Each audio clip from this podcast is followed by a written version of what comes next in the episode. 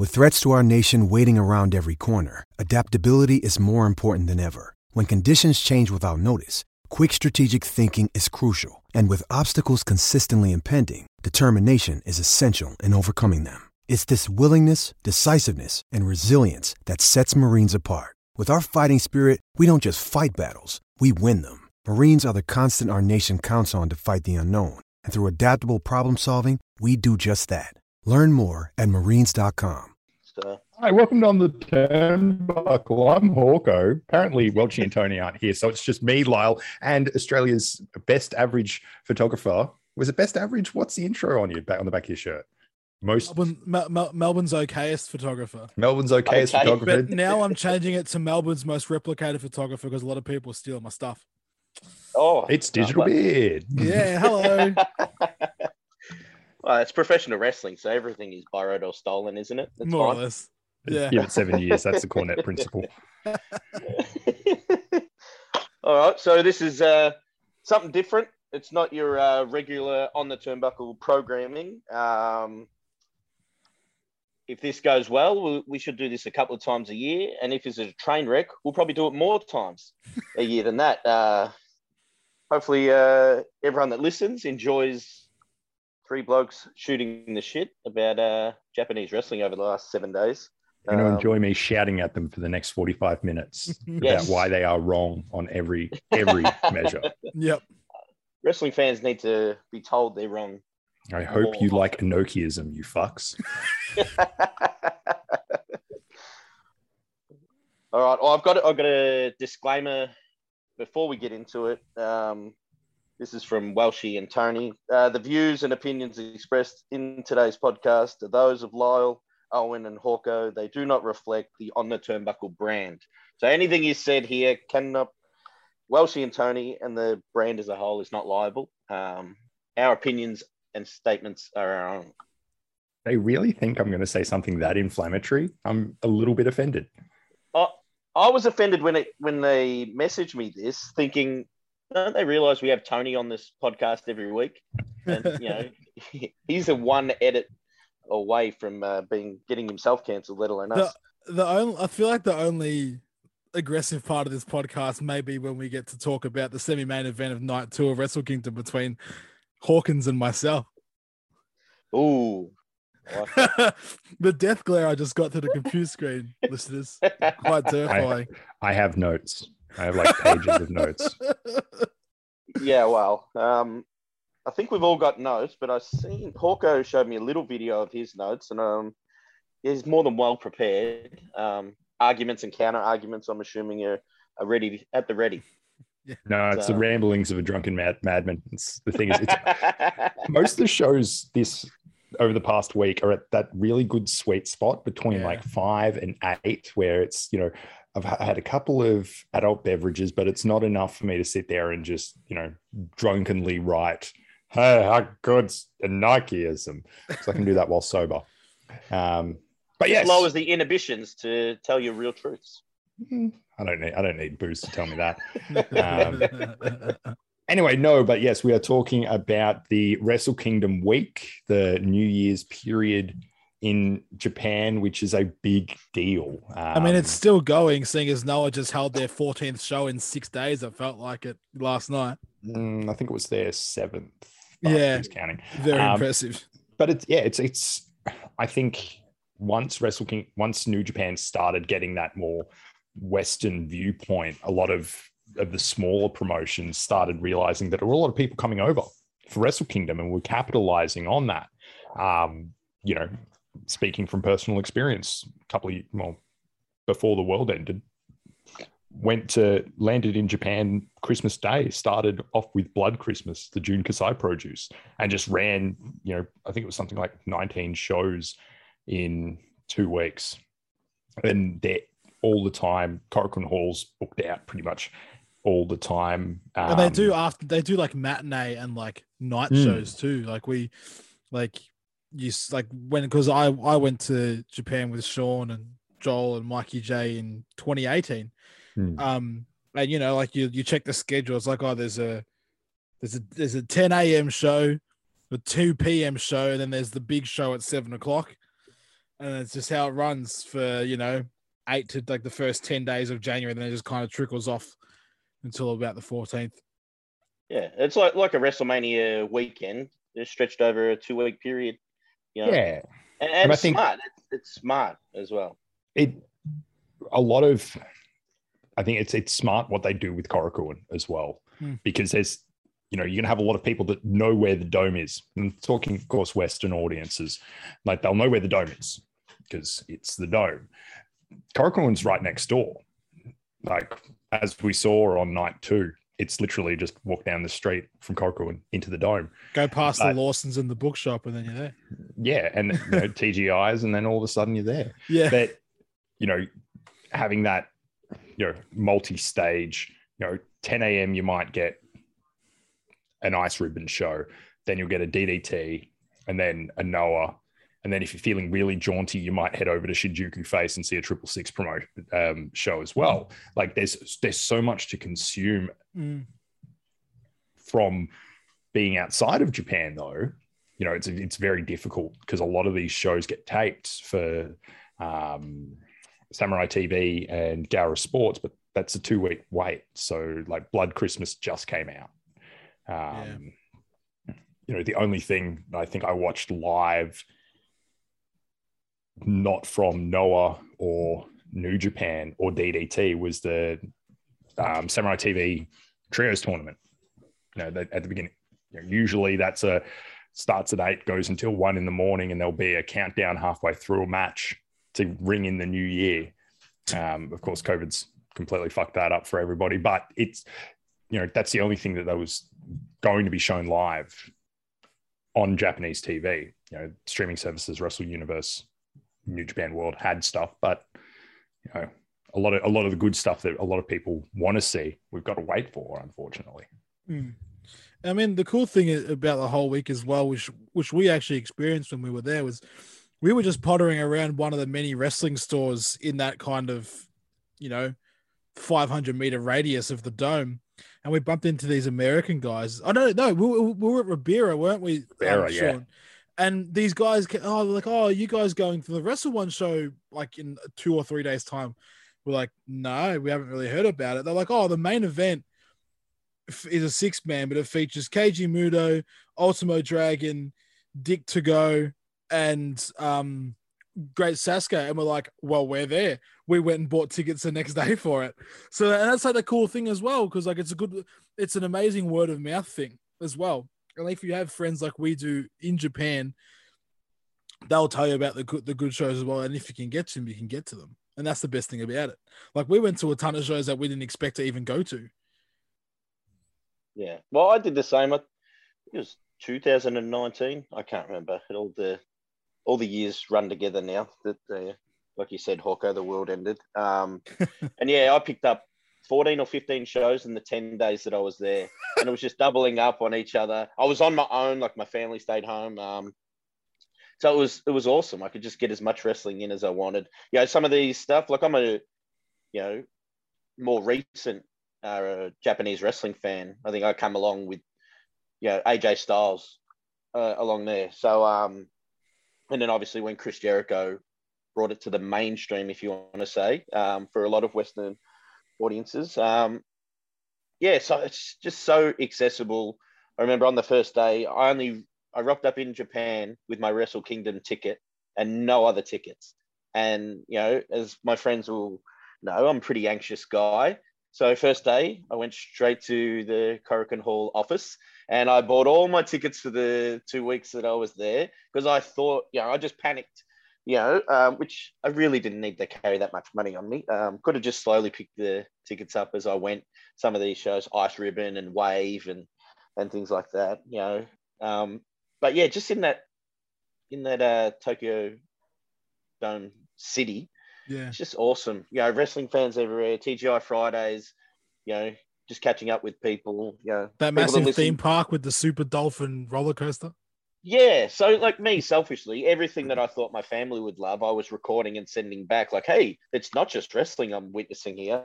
Um, we, you know, and we did have a trip planned until, you know, COVID hit. And now we've tentatively booked for the next Wrestle Kingdom, and so I'll get my ten days of wrestling out. Then my family will fly over. Yeah, maybe the eighth or 9th, depending on how far New Japan and Noah stretch these shows. Um, yeah. so that that's mine. What's your your guys' introduction into Japanese wrestling? Is it early nineties or Japan? Like, I'll let, I'll Um, let Sean. Sean will talk for longer, so I'll let him go first. So when I was a young boy, my father took me to the city, uh, not to see a marching band, but um, he didn't actually take me anywhere. He was busy working. Uh, anyway, I spent a lot of time on the internet as a younger man, surprising, uh, and fell into torrenting because torrenting was easier than tape trading because I don't like people. So yes, filthy, filthy pirate. And then all of a sudden there was a th- thing, and this is you know the early, early days of you know internet video. You know, we had a we had a broadband line because dad needed it for work, and I just used it for downloading stuff. And one of the one of the packs was like Wrestling Observer's top 20 matches of all time. You know what number one is? 6994. The Misawa Kawada match, which is the greatest match in the history of all time. And anyone that says otherwise is a communist. but I watched that and went, this is fucking sick. At the same time, I was also you know, spending half my paycheck getting Ring of Honor DVDs. And Ring of Honor was starting to bring in a couple of outside influences. Joe versus Kobashi was coming up. It hadn't happened yet, but there was a, You still have the Ring of Honor, the massive Ring of Honor DVD collection. uh, no, I got rid of that when I moved house like seven or eight years ago because, yeah, I'm regretting it now because it's not available for streaming anywhere. Hint, hint. and. DVDs are making a comeback in the collecting. Yeah, I know. I well. played. Like, I played myself. Like I had, I had Chikara. I had oh, um, Ring of Honor. I had CZW. Like all of these, you know, that Yeah, kind of mid two thousands golden age of um, Northeast American wrestling. And yeah, they started mentioning, you know, uh, Chikara talked about Michinoku Pro a lot. Started finding that sort of stuff and just devouring as much as I could to the point that, you know, most nights I'd watch a show before going to bed. And then, you know, fast forward nearly 20 years later, and I'm still kind of doing the same thing, except now I'm trying to introduce my son to, you know, Kings Road and why it's the best. Your son is who is only a couple months old. Yeah. He Teach was him three- young.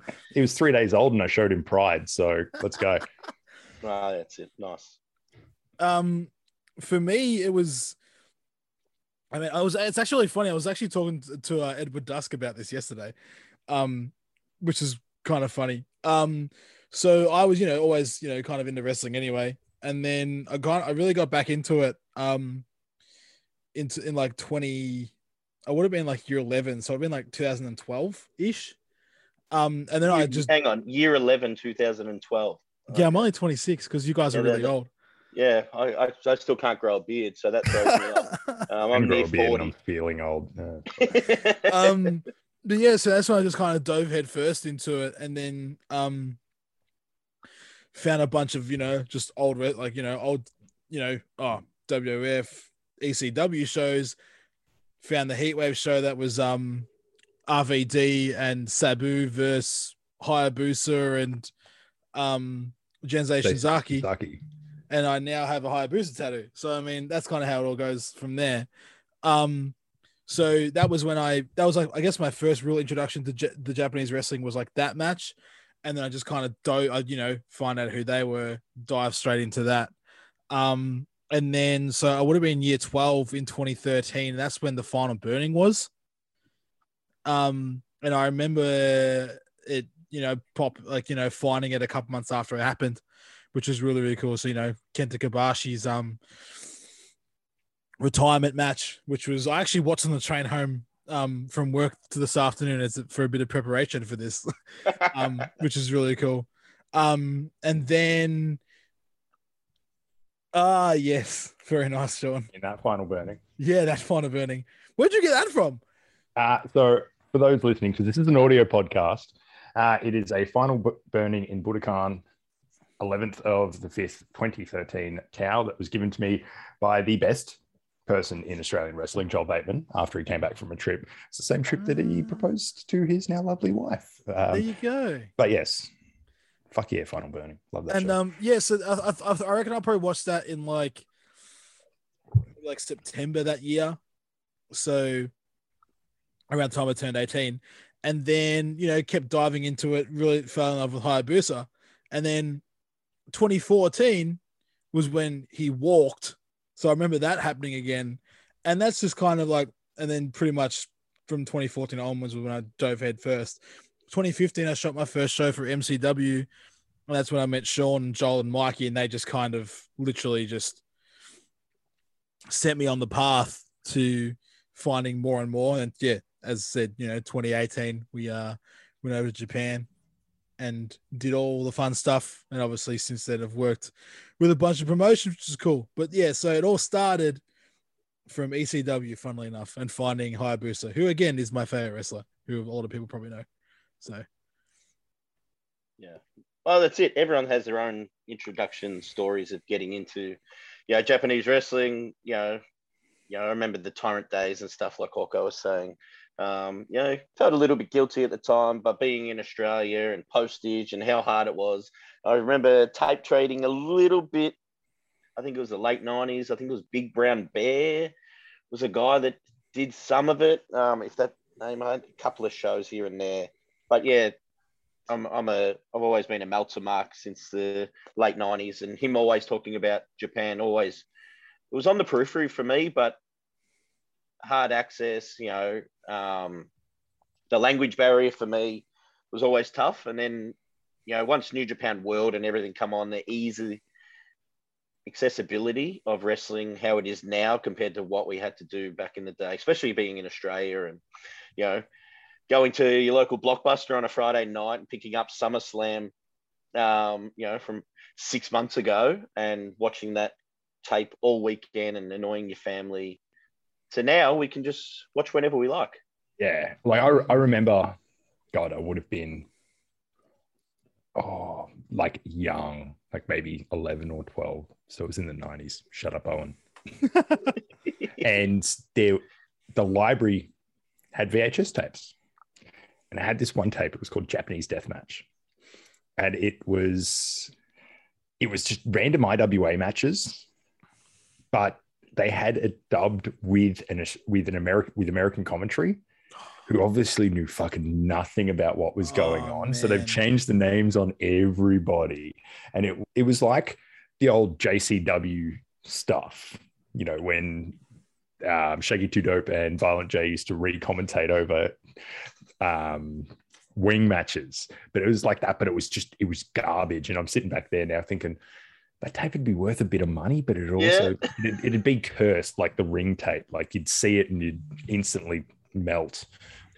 But Well, yeah, man, I remember there was a um, I remember stumbling across a really awesome uh Ganasuke versus Hayabusa match on YouTube a couple years back, and I had really shit American commentary uh, dubbed over the top of it, and I had to watch. I had to start watching that match on mute because it sucked so bad, and it sucked the entire life out of that match. And that match is really awesome.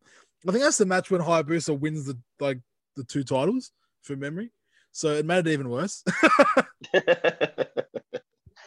oh, that was that was good. That's um, I like hearing different stories how people got into wrestling and you know the niche of a niche yeah. uh, of some wrestling as well. I, I'll, I'll, I'll, I'll add, add that in. The day I got my driver's license, I drove from the far west to the old Go, Figure store, which I think was like in Oakleigh, you know, the other side of the city. yeah, plus yeah, 20. man.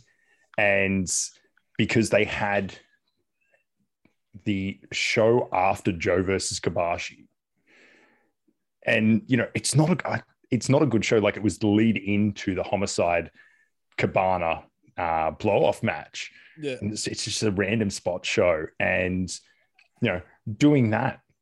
th- There's all these things that these kids these days they just they don't know the struggles. It's so much easier, and the world's smaller. Like you can fly to Japan for change from fifteen hundred dollars more if you fly gel. Fly gel, it's fantastic. It right. Um, but yeah, like there- there's there's so much access now, and you know, part of me wants to be the old gatekeeper and go, "Fuck you, man! You weren't there. You don't know what it was like." But also, no, no, no, no, no. This is better. Watch this. It, it will do things to your brain. It's even weird for me. I say, you know, I am only 26, but even like for me growing up, like finding wrestling was again quite difficult. Like even when I was watching WWF in the early thou- like you know late 90s, early thousands, it was still quite difficult to get those to get um yeah to get stuff like that. And then even like you know yeah when I was in like year 11 and 12, 2012 and 13, the internet you know was kind of kicking off, but it really was still you know torrent sites were still kind of garbage. No, they weren't. The Yeah. ones I was 20, using. were. 2011 was a golden age. Extreme Wrestling Torrents. Yeah, TWT. 17 year old Owen didn't really, he just found whatever he could find. He wasn't Yeah. really dipping. Don't So- pirate. Make sure you buy your shows from their legitimate sources. But see, and, And, then, and if you want to watch any Australian stuff, check what's the Oz Wrestling Network. What is it? That's AWN.com? I don't know their AWN.com. fucking email. Yes, address. AWN. Uh, The owner doesn't pay me anymore. and I don't think he's sponsoring this show because just um, you know, he can't trust us And collectively. apparently, apparently, there's a couple of freedoms um, and Big Japan things on that as well. there is. A- apparently, as much as when it, when he said that they got added, I was like, "So we're going to start doing more death matches," and I got told I was a fucking idiot. Anyway, Anyway, let's get on to the time. sh- let's get on to the shows, shall we? Because there's three, Yeah. there's four of them to get through. yeah. New, new- so the Noah New Year's show. Um, best show of the week. I Yeah. will fight anybody that's that. So, did you watch it, Lyle?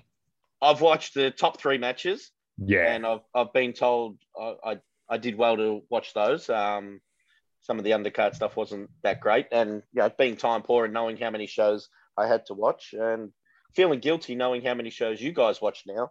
Um, yeah, maybe I should allocate some more time. Uh, you just have it on in the background or do what I do, just kind of carve out six hours. Don't sleep. It's Or- the best. or or do what Sean and I do and send photos of each other of how many screens we got wrestling on. Oh yeah, no, yeah. sh- Um, Hawko did send me a photo that he was uh, watching three shows at once. He was he, one he was the three fourth. screening and I was dual screening at one stage. That's That that's was nuts. that was the fourth, but we'll Yeah. get to that. Yeah. Um, yeah, like the the Noah show was such an easy watch. I think that's the big thing f- from it. You know, there was a little, a couple of things which you know filled my heart, like Ultimo Dragon coming out and them not muting Separados, which was you know a lot of places mute Ultimo Dragon's music because they don't have the rights to it. yeah. Now that Noah's owned by Cyberfight, I don't think they give a fuck. So they'll No. just play anything, which was, you know, a really, really, really fun time. Um, the Sugiura gun, you know, I am the biggest Fujita mark. Um, he's the king of Inokiism. And then, you know, on the other side being um, Hidaka Hidaka and, And Masakatsu Funaki. You know, that's Inokiism and, pan, and Pancrase coming together. You know, the, the nerdy little shoot fighting fan in me just squeals. And then you got just a rant. Then you then you just got Kendo Kashin as well, just chilling as doing awesome. Right? He also, do- GLEAT. Watch GLEAT. People should be watching GLEAT. It's great. I mean, people will probably know it more. I mean, we'll talk about it. They'll know it more from what from who popped up in the uh Rambo on the on the fifth, so on the fourth, sorry. So which is cool. Um, see, I jumped in. I jumped. I I, I remembered it was on. Literally, I I jumped on the Abema app as the bell rung for Hayata and Ogawa. So I was in from like the fifth match, like with like five Mhm. matches left.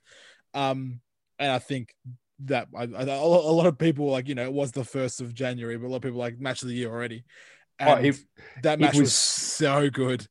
the and I think and I'm going to be moving around because I think comparison is an important thing when talking about this, especially Yeah. leading into night three. Most of the Noah juniors look like they're running at you know three times the speed compared to a lot of the old um, New Japan juniors. They're running Like- on like the you know like on your VCR like when you do like double tap fast forward. Yeah, They're like doing it- double tap fast forward. Yeah, like and it it, it was more noticeable in night Yeah. three. You know, the, the speed of their junior division is insane at the moment. And then having someone like Ogawa who's, you know, older than both Lyle and Io, and you know, and I made that joke for you. But still is, is it like what is it like 53 or 4? something like that. But he is just he is he is still you know one of the best, if not the best, junior heavyweight in the world at the moment. And it was fantastic. and then you know going into those final couple of matches, you know, Kenoh versus Kaito is always going to be good. Um, a lot the, the KO finish felt weird to me at first, but then thinking about it even more, I'm like, no, no, no, I love this. It's I love really, it's Kenoh's really- just kicking people to death now. This Oh, it's amazing. It's really funny though because I, I I messaged Sean, going, "Isn't it funny how four years Kayfabe, ago?" oh, and don't use my shoot name. Sorry, Hawkins. That's even worse. Now they have both of my names. Get identity thefted. So I messaged Hawko, um, going, "Isn't it funny how four years ago we saw this match in Korakuen Hall for the GHC heavyweight title? Um, Same finish too. same finish, and at the time, finish. Kenoh was 20 years old. like No, Kaito Kitamiya was 20 years Oh, old. yes, my bad. Yeah, Kenoh was in his was- 30s. yeah, Kid, yeah, Kaito was 20 years old. It's like the guy. He's he's he's on the ascendancy to be like Okada level. I think uh, he's just that damn good, and he was that good four years ago when I saw him wrestle. And like you fast forward now, and he's just doing, you know, again, go to night three quickly. He is neck and neck and just going toe to toe with Okada. It's just the most incredible thing seeing someone, you know, when people say, oh, wrestlers really mature in like their late 20s, early 30s. This kid is so good and he's 25. And I think that that's the other thing as well that is kind of reward. It's it's, it's level of rewarding we haven't seen. I'd almost say since the Rainmaker shock in 2012. Yeah. You know, to to see Okada come in as a goof, and then challenge Tanahashi, and then win, and then mature into, you know, that probably the greatest wrestler wrestler of our time Yeah. and seeing that maturity and growth, I don't think we've seen, you know, I think Kaito Kitamiya is on a similar path. Yeah. And, you know, I love the fact that it's it's helping also bring a, a level of legitimacy to that 1B belt, the national title, rather than, you know, throwing him back in the um in the, the main title hunt because main title hunt is fantastic at the moment. I think Mm. Nakajima is the man, and I think the match he had with Go was superb. You know, Yeah. I'd, I'd almost wager probably the best match of the week. Yeah, I'm a I'm I mean I'm I'm, I'm a big Uncle Go Mark. I think he's just awesome and has I've been a big fan of his for quite a few years now. But seeing seeing like a bit of a resurgence from him is kind of cool too. Because I felt like a lot of people dropped off from uh, dropped off of him for just a little bit, going, "Oh, you know, he's past it." And then since, kind of since like for some, I I don't know if it it's just coincidental, but kind of since Cyberfight took over ownership of Noah, Shiozaki's just come through and just just launched himself, and obviously having the title as well has helped. he led it through a really really dark time and i think leading them through covid and the no audience shows. I'm going to throw this in now it's in my notes for later on but go shiozaki versus fujita has a 30 minute stare down. They stare at each other in the ring for 30 minutes. Yeah, and it is legitimately one of the greatest matches i've ever seen. They, See, I, I, I, I haven't watched a lot of Noah, um, so but I did catch that match just because it's just you know everyone spoke about it, and knowing what it was before going in, I had it in the back of my mind like this is going to be absolute garbage. Like what is this? It's going to be ironically funny and fun, but the intensity of them literally doing nothing except just circle each other every two two and a half minutes. I, I was I was like, what the hell is going on? I'm checking my phone going, it's been 11 minutes. And like my palms are sweaty. Like their Yeah. intensity, they done literally nothing. I, I was blown away. Like obviously you're not going to be doing that, you know, every show or every year, but um, something completely different that wrestling fans haven't seen. but I- isn't they isn't that the did isn't it the- at night two of Noah. They started a 10 man tag. like it, I, I don't have the full list of who was on it, but it had um it had Fujita and Go starting the match, and they both just stood there and gone, let's go, and just stared at each other until Sugiura's come in and gone, it's okay, it's okay, it's okay. I'll just go hit people now. Like Noah's doing so much good stuff over the past 18 months that I- it boggles me that not enough people are talking about it.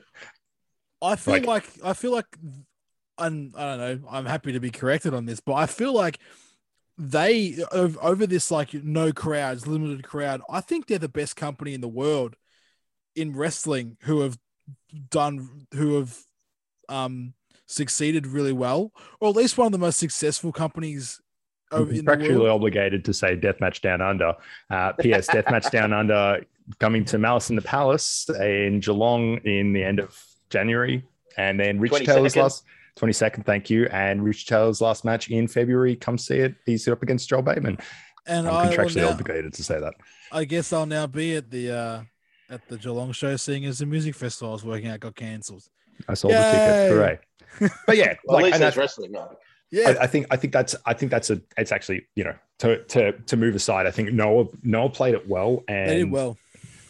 Uh, you know DDT played it well as as well. They moved into the dojo and just started doing some weird dojo matches, you know, with Royce Chambers and amongst others. You know, there was some there was some good stuff coming from there. But we've been talking about other stuff apart from what was on the plan, and I can see Lyle's looking to freak out. Um, so Wrestle Kingdom, night one. Wrestle- So no, the New Year's show. It's a tick for everyone. Oh, you good- guys watch it. think it was the best Watch show it. Get the Res- get Wrestle Universe. It's you know legitimately you're getting It's five 10 companies with it. It's ten bucks a month, and you get five amazing wrestling companies. It's so worth it.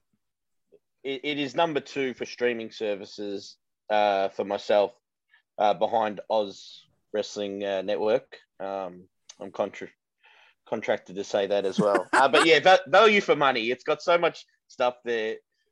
Crazy different styles of wrestling as well. Even if you know if you don't like one, you know promotion, you can watch other you know silly DDT stuff, which is just And it- easy. There's there's English commentary on Noah stuff now, and I think that's a really really good thing. Oh, and they're two people. probably two of the best. Like Stuart Fulton's the best is the best commentator going around at the moment. so good.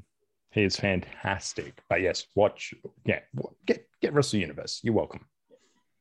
So Re- Wrestle Kingdom. Um, first thoughts when they spoke about doing a joint show and stuff like that. You know, being Noah fans like yourself, what what was Simp. your The expectations? term is Noah Simp. Uh, Noah- what were your expectations uh, leading in? You know, hearing about it, and then when the cards got announced, and you know, being tag matches and multi I know I got a little bit of hey, it's like, but I feel going forward, you can tell different stories. yeah, like it was.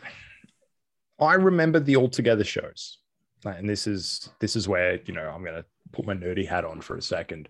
Like w- when you do cross promotional shows, you and it's for a, a purpose. You know, all the tickets for night three, a lot of money went to the Japanese Red Cross. There was a charity based situation like that so it was less of a invasion angle as much as they wanted to p- portray a battle for supremacy after night two Yeah. i think you know you weren't going to get nakajima versus okada you weren't going to get champion versus champion because somebody has to lose and you know if you have two companies doing you know going head to head somebody's got to play the loser you know and if you look at the Ring of Honor CZW invasion feud, best invasion feud, I think, in, in history. It worked because while Ring of Honor won Cage of Death, they had to do it in Cage of Death. So Yeah. CZW were like, you had to come into our house to win.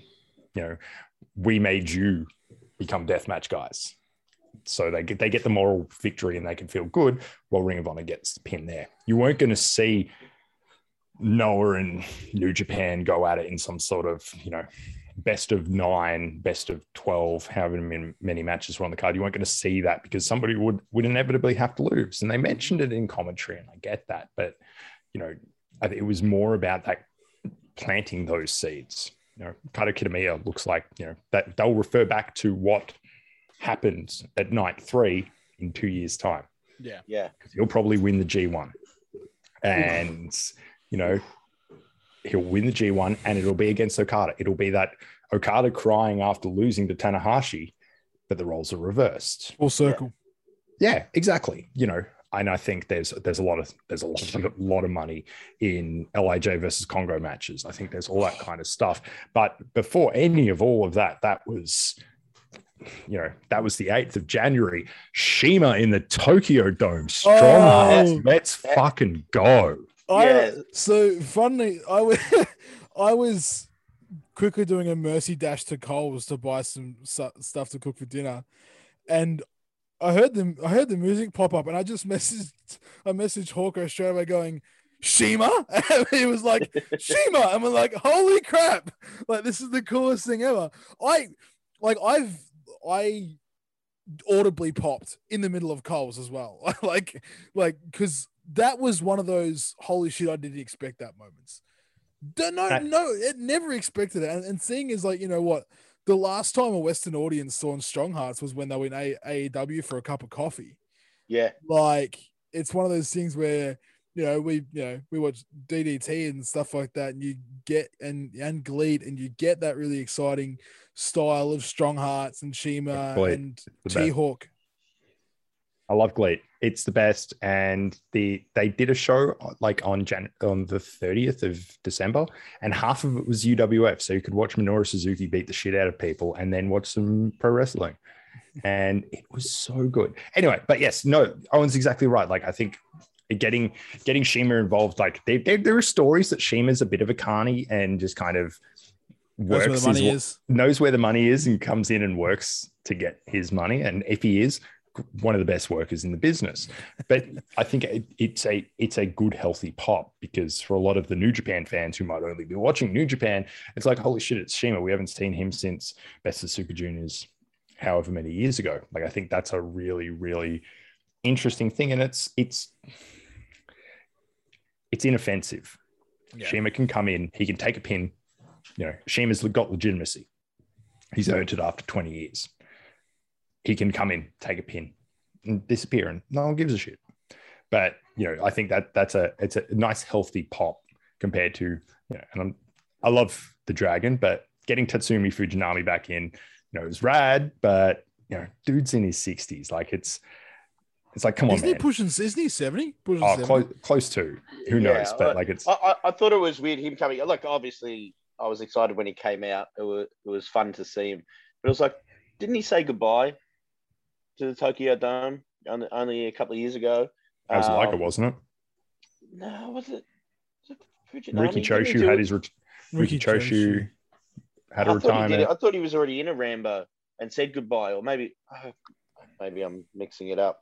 But yeah, it seemed strange. And then yeah, obviously seeing CIMA pop up was you know, I was like, holy shit, you know, because you don't get to see an actual surprise, which you feel like they could have done more over the period of like the pandemic and stuff stuff like that. You know, a little more into promotional stuff to give the fans that are It's very I guess. it's very difficult because New Japan has been working under a kind of isolationist policy for such a long time. Like they'll only work with other companies if there is a morally good reason to do so.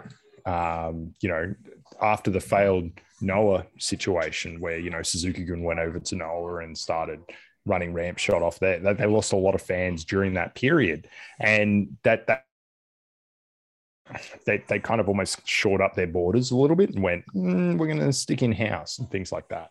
But, you know, it, it is what, and I think Fushima being a freelancer also helps them a lot. Um, I think, you know, rushing through, I've got this written on every night of the show. Fuck the House of Torture. Who Oh. thinks, who actually sits there and thinks, you know what? I, I love Michinoku Pro. I love Kaientai. I love Dick Togo. No, I, I love Dick Togo.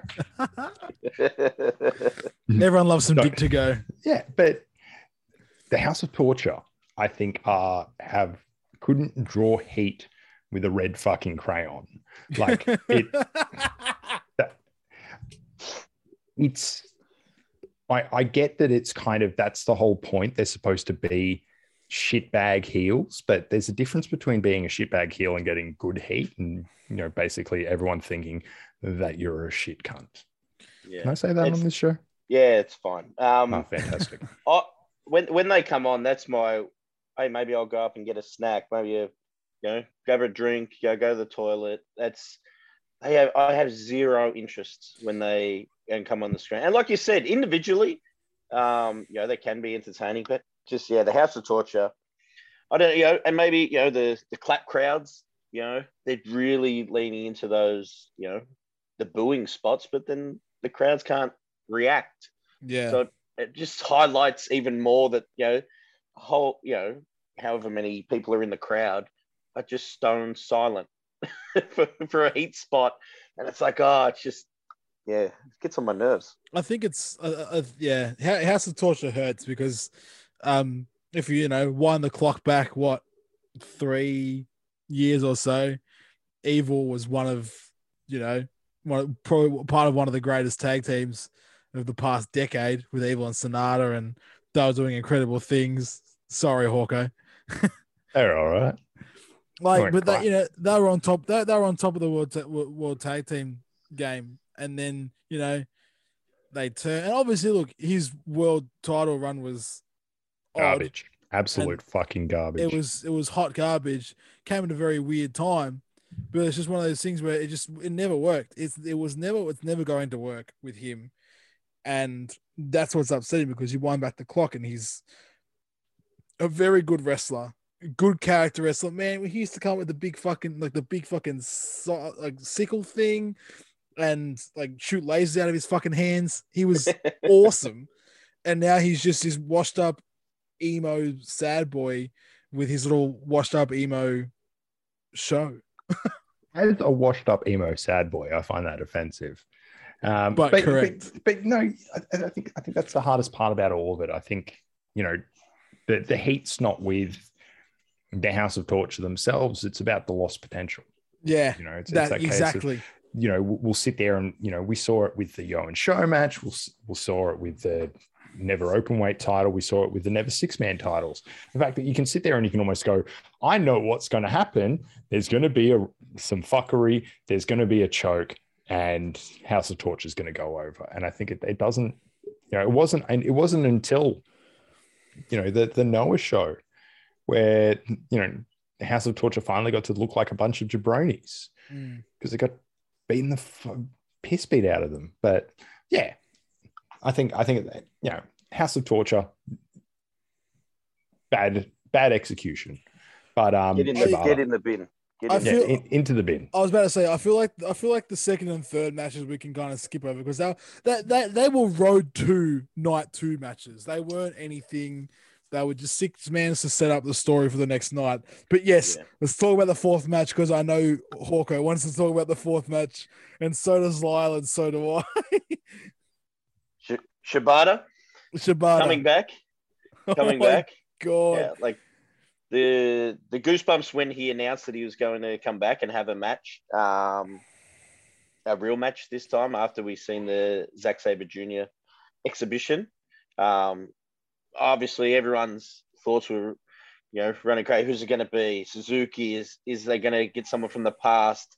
Um, what were your guys' thoughts leading into it? Did you have you know a prediction on of who you thought it was going to be? Well, when they announced it was it was still going to be a grappling match, but it was going to be like a thirty minute time limit, not a five minute one.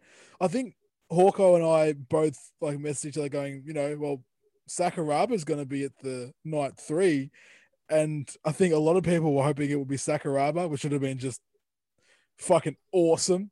But Yeah, then, I think I think the the Sakuraba was wishful thinking on the fact that there, you know, I didn't realize where Sakuraba's placement on the Noah card was. So full disclosure, yeah, Gakuno Fuchi, Noah, and New Japan all happening at the same time. Hence three screens. But I think a lot of people were wanting somebody with a little bit of grappling legitimacy. You know, even if even if that was your your Fujita, get get that Inokiism in, or a Minoru Suzuki. You know, fuck. Even um,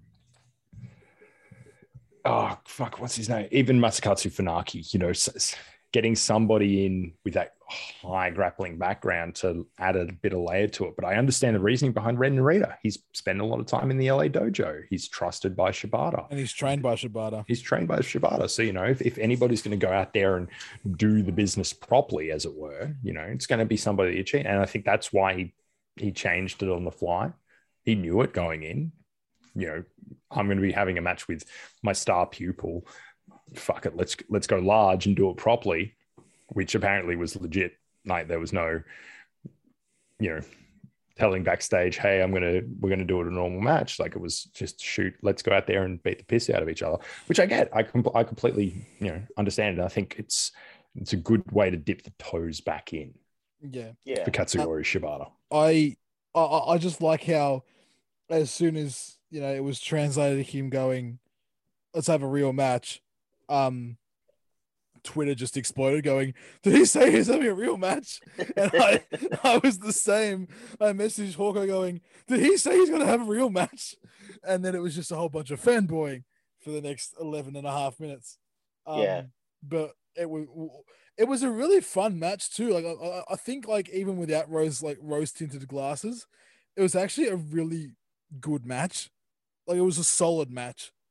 Obviously, they were still like you know incorporating the grappling and everything, but that's just Shibata anyway. But when he, oh man, the ting the, the, the, tingles in my body when he did like the stall drop, the, the corner drop kick, man, I got way too excited. It was awesome, and I think I messaged a bunch of people about it. Like, I genuinely like his entrance music gets me anyway, but I feel like this time I, I genuinely teared up. It just got it really got me this time for some reason. I think I, I think I it's love, I because love we a good cry in uh, in wrestling. Yeah, I think I think it's we knew where he was coming. Like we knew what was going on. We knew wh- how long it took him to get here. Yeah. And as much as the Mel- are sitting there going, they had to remove his brain. Um, you know, there was there was still a lot of a lot of steps that Shibata had to take in order to get back to this. But like a similar sort of thing with D. Bry, Yeah. Bryan Danielson, and, and you know even Christian you know, And Edge. big- and Edge. And you know, Edge, you know, these guys we all thought were never going to wrestle again for different reasons. You know, neck issues, brain issues.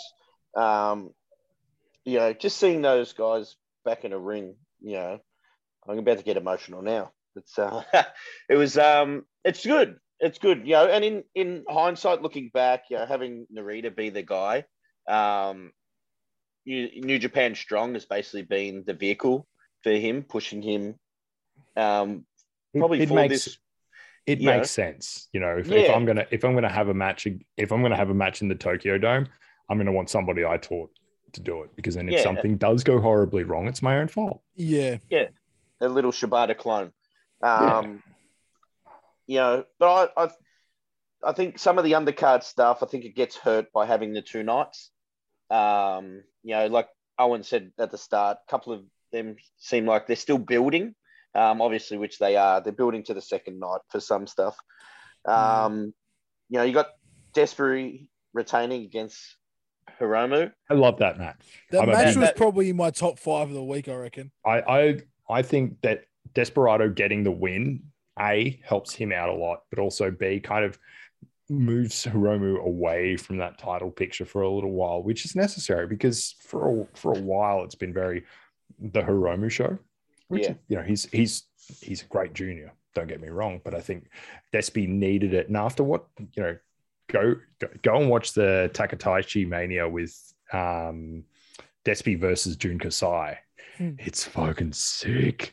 Um, but you know, Despy's come so far in the past two years, yeah, and I, I think this is this is a good reward for him in terms of being able to a retain a junior heavyweight title mat title in the dome, which rarely happens. yeah. Getting a cl- getting a clean victory in the dome is Yeah. massive anyway. But re- retaining a title that he won only a couple, like a couple shows ago, was huge. A lot of people Yeah. didn't really think he'd do it. No, I think I think um majority of people would have thought he was losing, you know, especially to Hiromu. Um, yeah, he Hiromu, like you said, he has been on an island on his own, you know, where I think this can bridge the gap. You know, Despy goes him forward a bit, you know. Yeah, like you said, get Hiromu out of the way for a bit. Let let Despy go on a little bit of a run. He's the guy. Um, Ugh.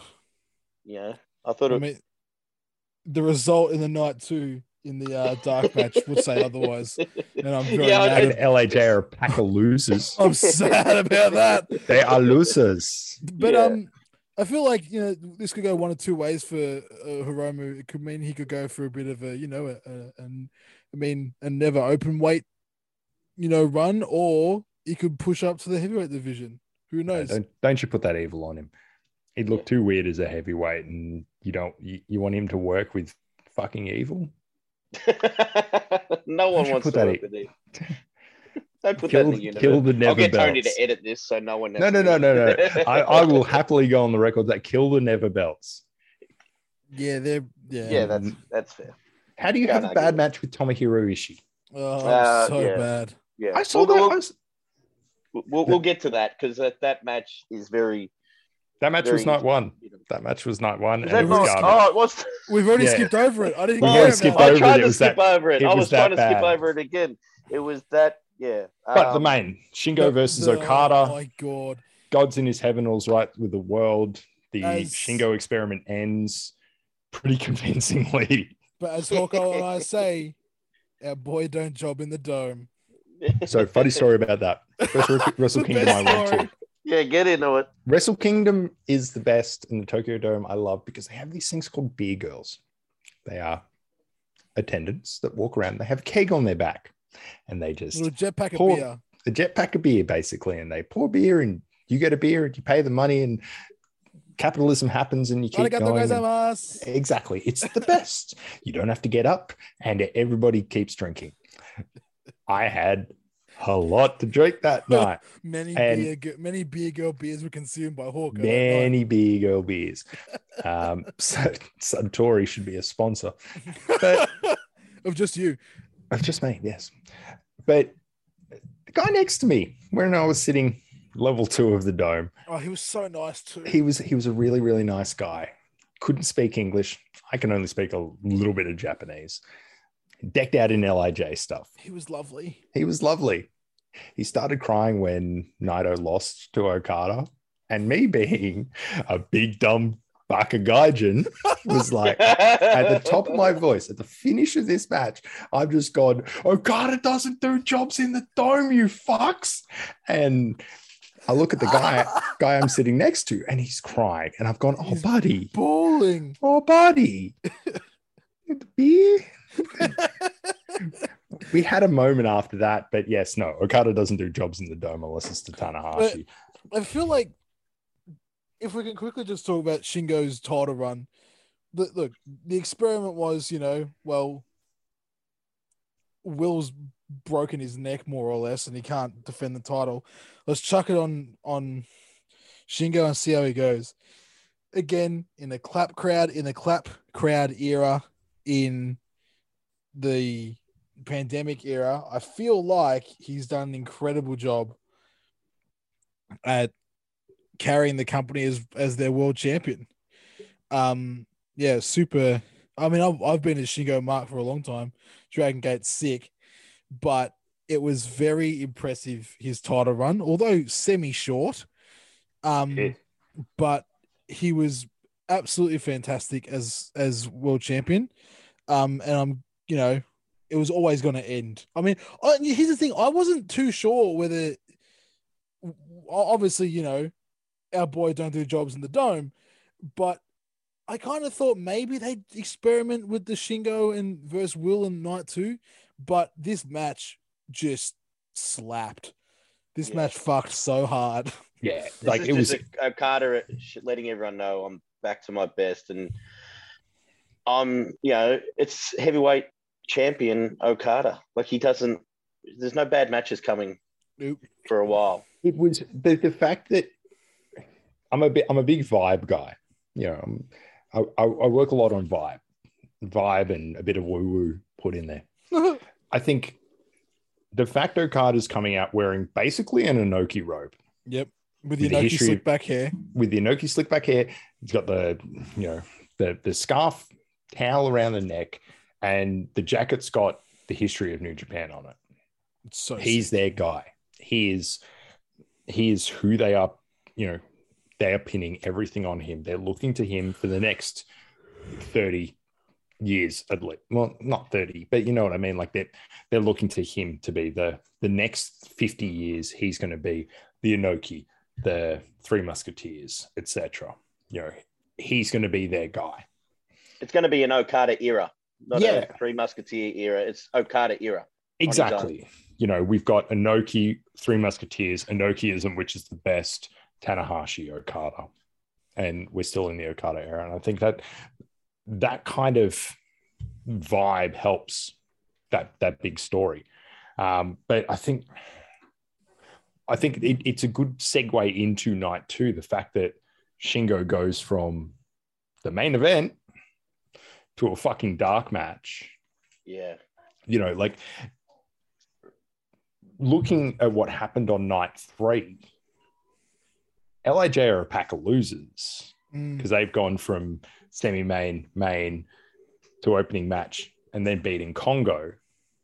You know, how shit does that make look make Kongoh look? But I think I, I there was a little bit of mental gymnastics from Kevin Kelly and Chris Charlton with the whole, ah, he he said what he's going to do. He, he lost. He's back at the you know at the end, back of the line now, which you know I get, but at the same point, nobody benefits out of that. But skipping most of that, you know, most of the opening show, the the pre-show, Robbie Eagles, Robbie fucking Eagles, Yeah.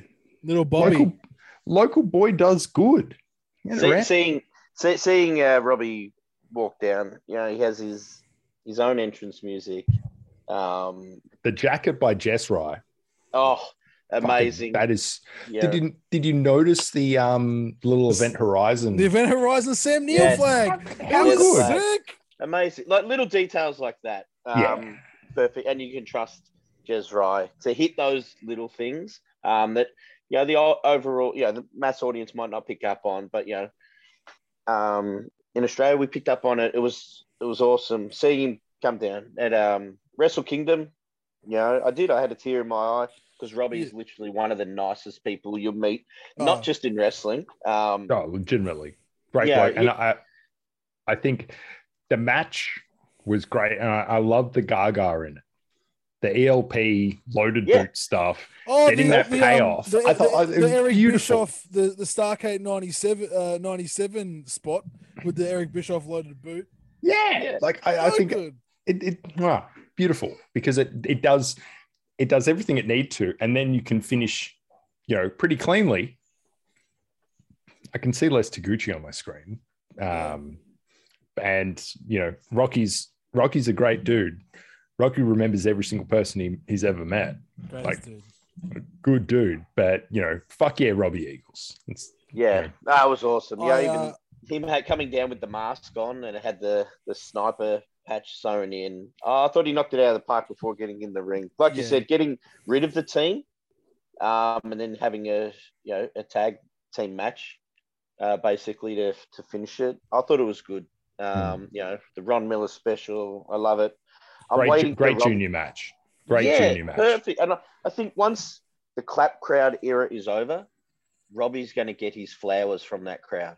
They, Oh, they you could feel it, like you know, even during the Super Junior run that he had, the crowd want to get vocal. You can feel it. Um, Well, even when the he went over for the first time in 2018, they were they were on it from the start. Mm, yeah, Robbie, were- Robbie, Robbie. So Mate, um, they were already on it. yeah, But um, it was Put- funny. I, put him in the New Japan Cup, you cowards. Yeah, do it.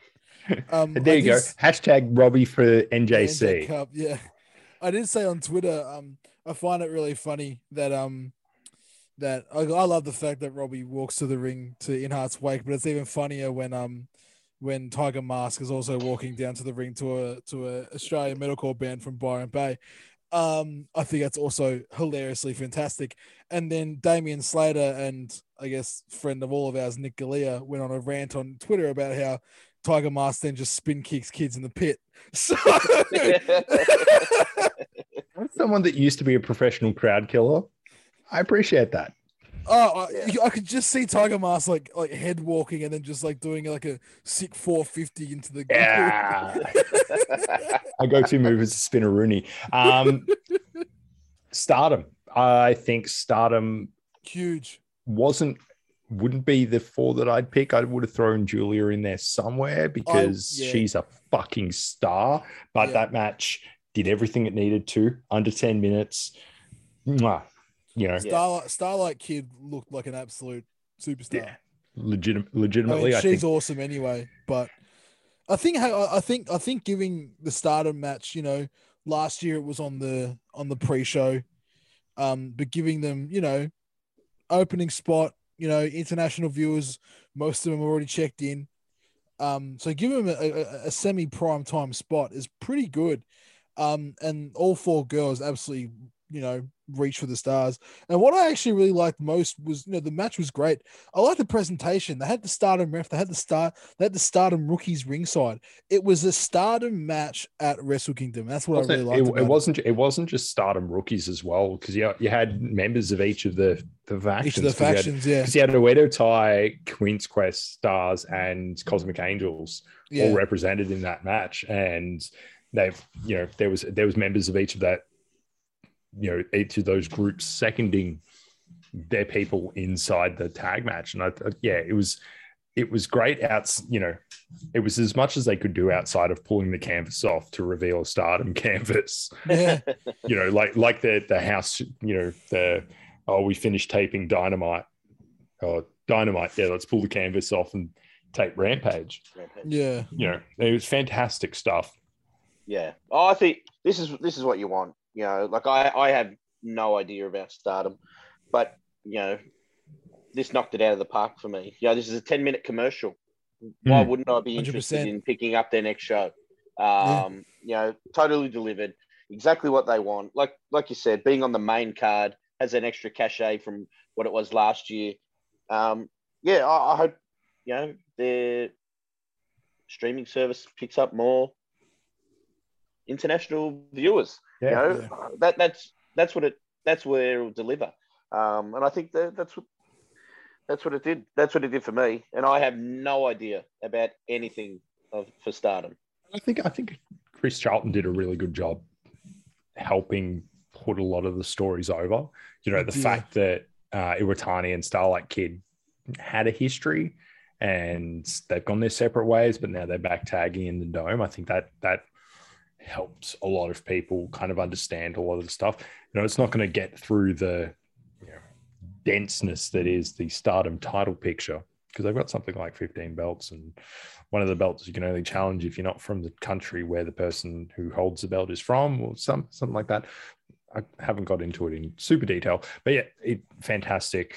Um, know, I think it did it did what it needed, and hopefully next year, if Wrestle Kingdom is still two nights, give them a half a show. You know, Yeah. I'd I'd rather watch half a Stardom card than anything involving the House of Fucking Torture. well, I mean, if if New Japan, if it is, if it is to be, you know, fully true what New Japan said when they announced, you know, fifty year celebration, and you know, we're going to start off with a New Japan and Noah show. They did say that they would, they did want to do collaborations with all major companies in the country, and if that means having a New Japan and Stardom show, four matches Stardom, four matches New Japan, hook it to my veins. Because that is something that would do really well on if they do another pay per view like they did with the Noah show, or if they just put it on New Japan World and Stardom World, just do that. Like, Yeah. Well, if if I was them, I'd put it on Stardom World, so they have to get the buys for that. It'd be awesome though. Yeah. I think they could, you know, if they want to have the multi tag on night one, and then if you get on night two, like a big World title, ti- a title a title match yeah, as well. You know, whether that's third from the top or whatever it is, you know, you know, Chris Charlton's going to sell it. You can sell it through the show. You do it on the pre-show, whatever. Hmm. Um, you know, get the story across. This is actually, you know, It's actually a means fucking something. deal. Yeah. Ma- yeah, make it a big deal. You know, hopefully we've got we're clapping by then. You know, crowds are, you know, getting invested vocally. Um, fingers crossed, and and we're there, uh, live. Um, yeah, going forward, I just think it's another step. You know, Mm. from what they did last year. This year, knocked it out of the park. You know, more trust is built. Hopefully, you know, going forward, yeah, get a couple of sh- couple of matches on on two nights. Now, is this anyone's main event? The um, provisional King of Pro Wrestling 2022 trophy uh, we got El, match. we got El Lindaman and T Hawk in the fucking Tokyo Dome. Strong Hearts is strong. Like I I I like the idea, but I think Minoru Suzuki is better suited to something a little bit more legitimate. Unless Yes. he starts using this as a As way a to to put in pride and Pancrase rules. yeah, like That's all give I me want. that. I just want head, I want head stops and arms broken. That's all I want in this world. Pride never die. Um, but yeah, like I think I think it's it's an interesting concept, and I think it it works well with someone like Toru Yano, who's a comedy guy. He can just fuck around and sell a shitty gimmick on a match. Oh, it's a handcuff match. Oh, I'm handcuffed. I can't hit somebody with the post thing. Uh, you know, unless they start doing, you know, introducing that more shoot style in with Minoru Suzuki picking the rules. Yeah. I, th- I think it's it's really just, you know, this is an undercard gimmick that Minoru Suzuki should not be near. As He had a match. He had a match at Lidet UWF, which was more entertaining than this. I mean, maybe they might they might let him just ride bicycles down the ramp and just run into people like he has in the past. oh, that bicycle spot. Uh, that wouldn't. Uh, that is the dramatic Dreammobile, and you will give it some fucking respect, Owen. My How apo- dare you? My apologies. That Mr. thing Hawko. is a is a DDT legend. like on uh, Dresser the Giant Panda. Oh, he's he's coming to judgment. He's coming to judgment. It's going to be the best. I'm so excited. Oh, well, at least, at least Suzuki won. Um, Yeah. Let's, let's see. And I think Yeah. I think CIMA and T Hawk and El Lindaman did enough to keep the door even ajar a little bit. Yeah. You know, maybe you're throwing one of them in New Japan Cup. Maybe you're throwing Super one of J. yeah, or, or Super J. You know, CIMA will want to go back to Australia, go back to America if he's getting paid. You Mm. know, there, there'll be those little things that'll help. You know, push that along. I think working with Strong Hearts, not letting them book themselves, but working with Strong Hearts is a, is a good thing for all parties involved. You could probably Yeah. find maybe two, like one or two of them in Boss J. In I reckon, Yeah, probably like T Hawk maybe would suit himself best to the to the tournament run. Yeah. Big tall Kiki Cup. the, Uh, the, skip uh, this the- match. yeah, skip skip the next match. Get to uh, the Noah roster coming out.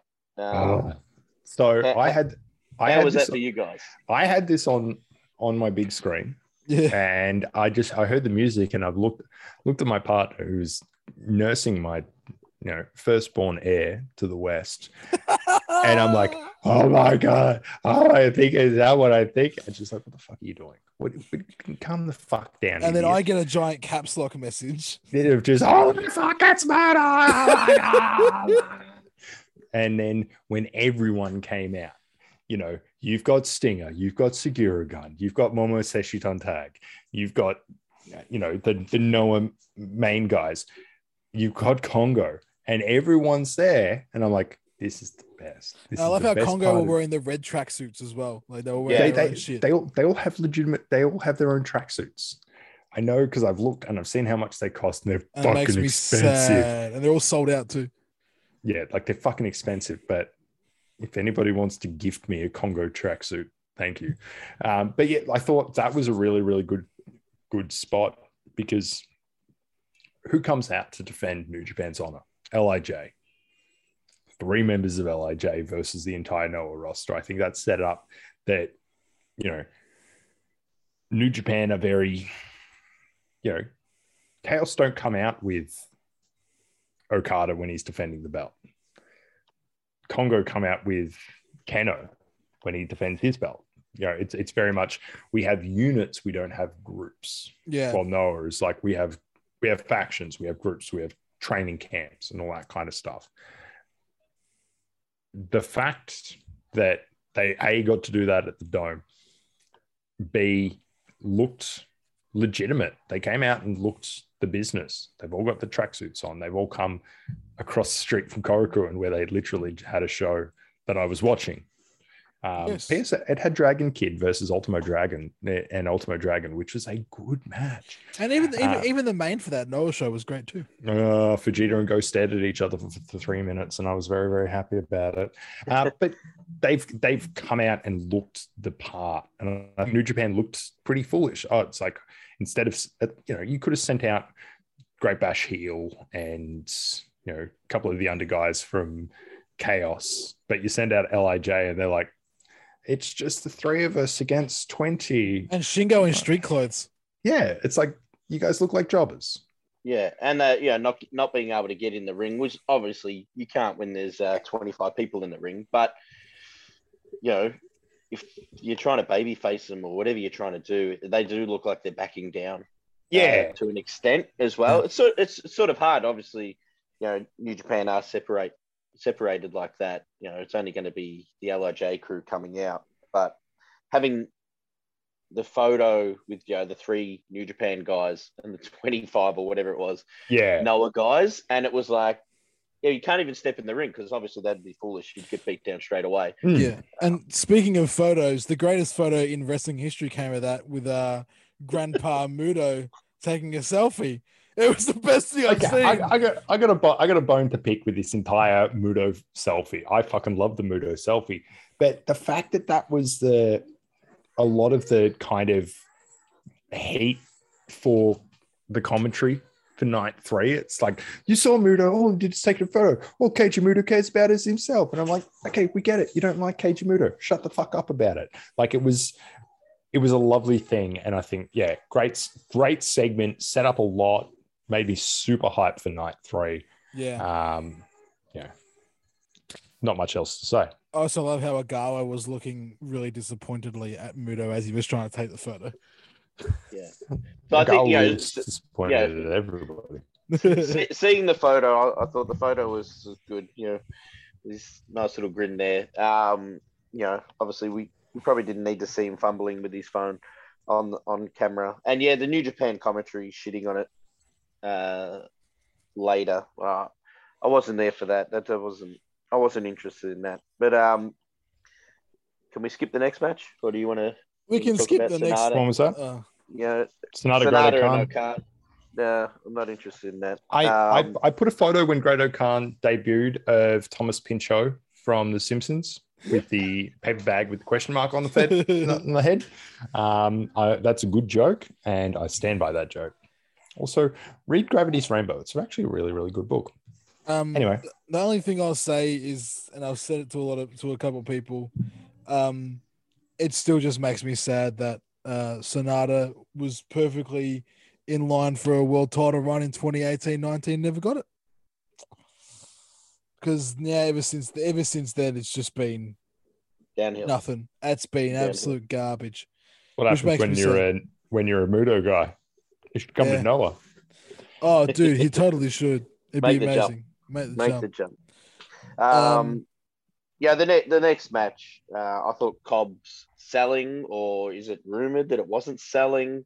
You know, that his knee he may have Exploded. actually you know exploded, but he was doing his power moves off one leg and not wrestling wise, where yeah, I'm selling my knee and then I still use Hmm. both legs. He was literally doing every move off one on leg one leg. And I was amazed, and I was it, that sucked me into the match even more because I'm like, is he really hurt? Like he's selling this to a T, and you know if the rumors are true, whether he is hurt or he's not, either way, I thought that added to the drama of the match. I think Uh, Naito they- works. Naito works his best when he's got a good base to work off. Oh yeah, And you know, I think about Naito and Jonah. yeah. That match, that match was fucking great. Naito Yeah. and Cobb. When Naito's working with Bigger guys. with a with a heavier heavyweight, there's there's a lot more. f- You know, it's almost like Naito kind of understands there's a little bit more he can do because he's got a base to push off. And yeah, I think I think I it's one of the best Naito matches I think I've seen in a long time. Mm. And I think that also comes down to Jeff Cobb. He is supremely underrated. I, Oh yeah, Jeff Cobb needs to get his fucking flowers, even from Lucha Underground, even though it is completely different. It's Matanza, it's not Jeff Cobb, but you know, he's a fantastic worker. And you know, honestly, if you want to get the never belt off shitbag evil and the shitbag house of shitbag torture, give it to Cobloaf. Yeah. Give it to him. I'd, I'd paid I would pay legitimate hard earned bison dollars to watch Ishii and Jeff Cobb. Like Yeah. that's a fucking match. Yeah, yeah, that's um, that's a banger already. Like I, I, feel Um, ba- I also feel bad for the booking of the United Empire. They look like a pack of Those- fucking jobbers. They look like Yeah, absolute spuds, don't they? Yeah, well, they looked a million bucks. They, they, they looked fantastic. but you Yeah. know, inside the ring, pack of jobbers. yeah, Pack of booked into the ground. Which is yeah, which is a shame because I really really like Kyle. Well, if those guys can get over there, maybe they'll um, lift the faction up. Maybe they can get over there for World Tag League. I mean, that'd be Yeah. awesome if they could. Well, that'd be nice. That'd be nice. Um, Brooke Tanahashi match- being the most unsafe worker in the fucking business. Oh! broke Kenta's face and oh! stopped him from being at night three to defend the honor of Sugiura Gun and gave us fucking Yano Toru. So fuck Tanahashi. He's a shit worker. He's unsafe as fuck. He killed my boy Kenta.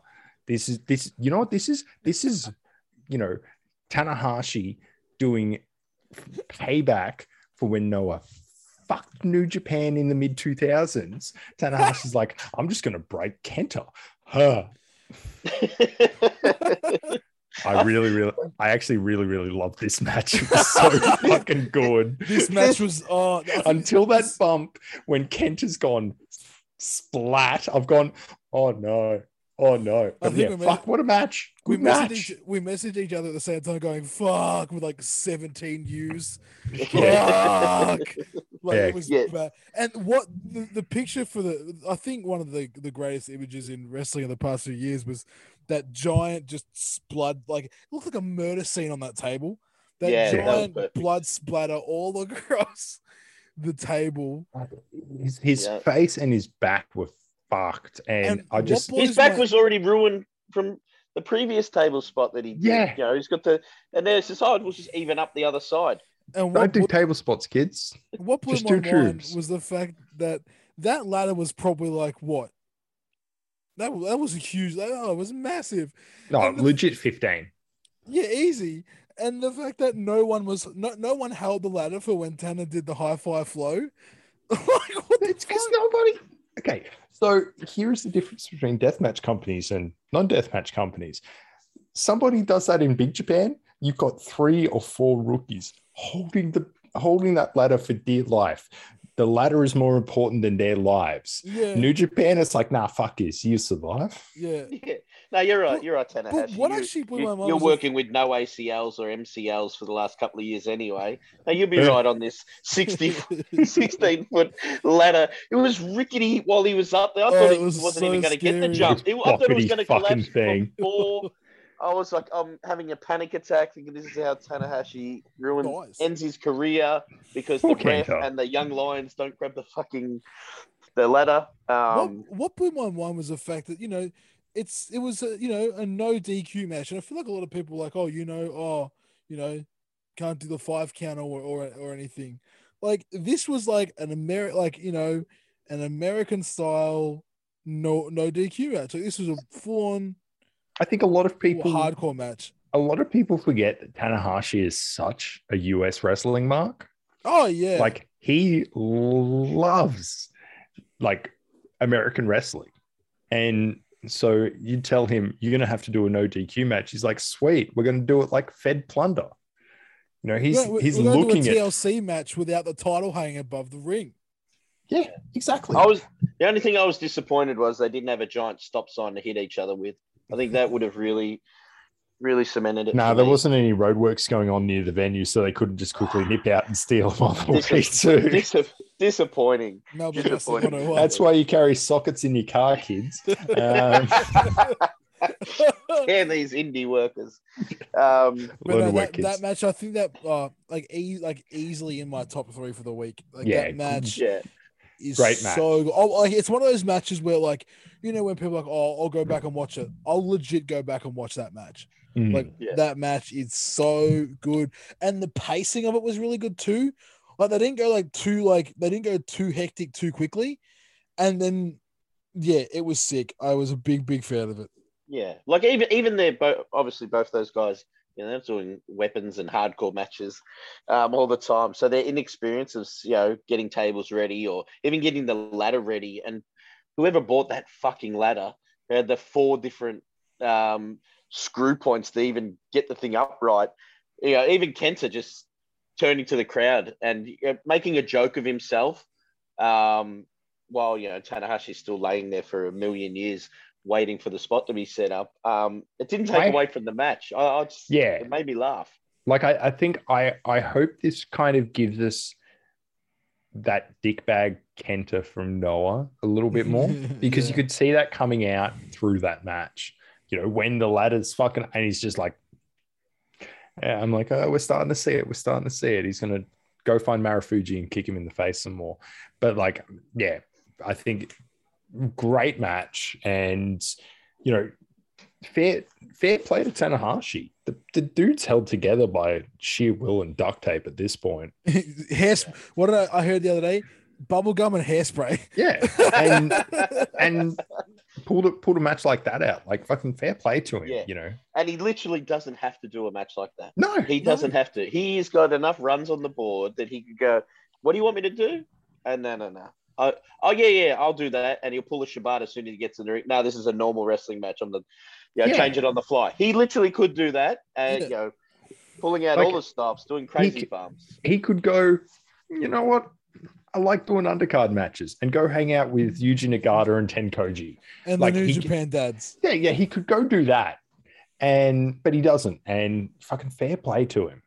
But the main Okada versus defeats Will Ospreay in 32 minutes and 52 seconds. Meltz Ye- says three uh, four seven five. Really? I think I think that's valid.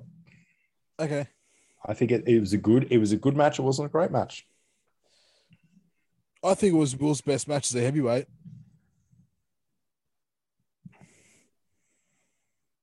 I'd give that. Yeah, yeah. I think Yeah. that's. I think. Yeah, I think yeah, that's, that's about- fair. Yeah, Yeah, that is e- fair. easily That is will fair. easily easily Williams' best match as a heavyweight.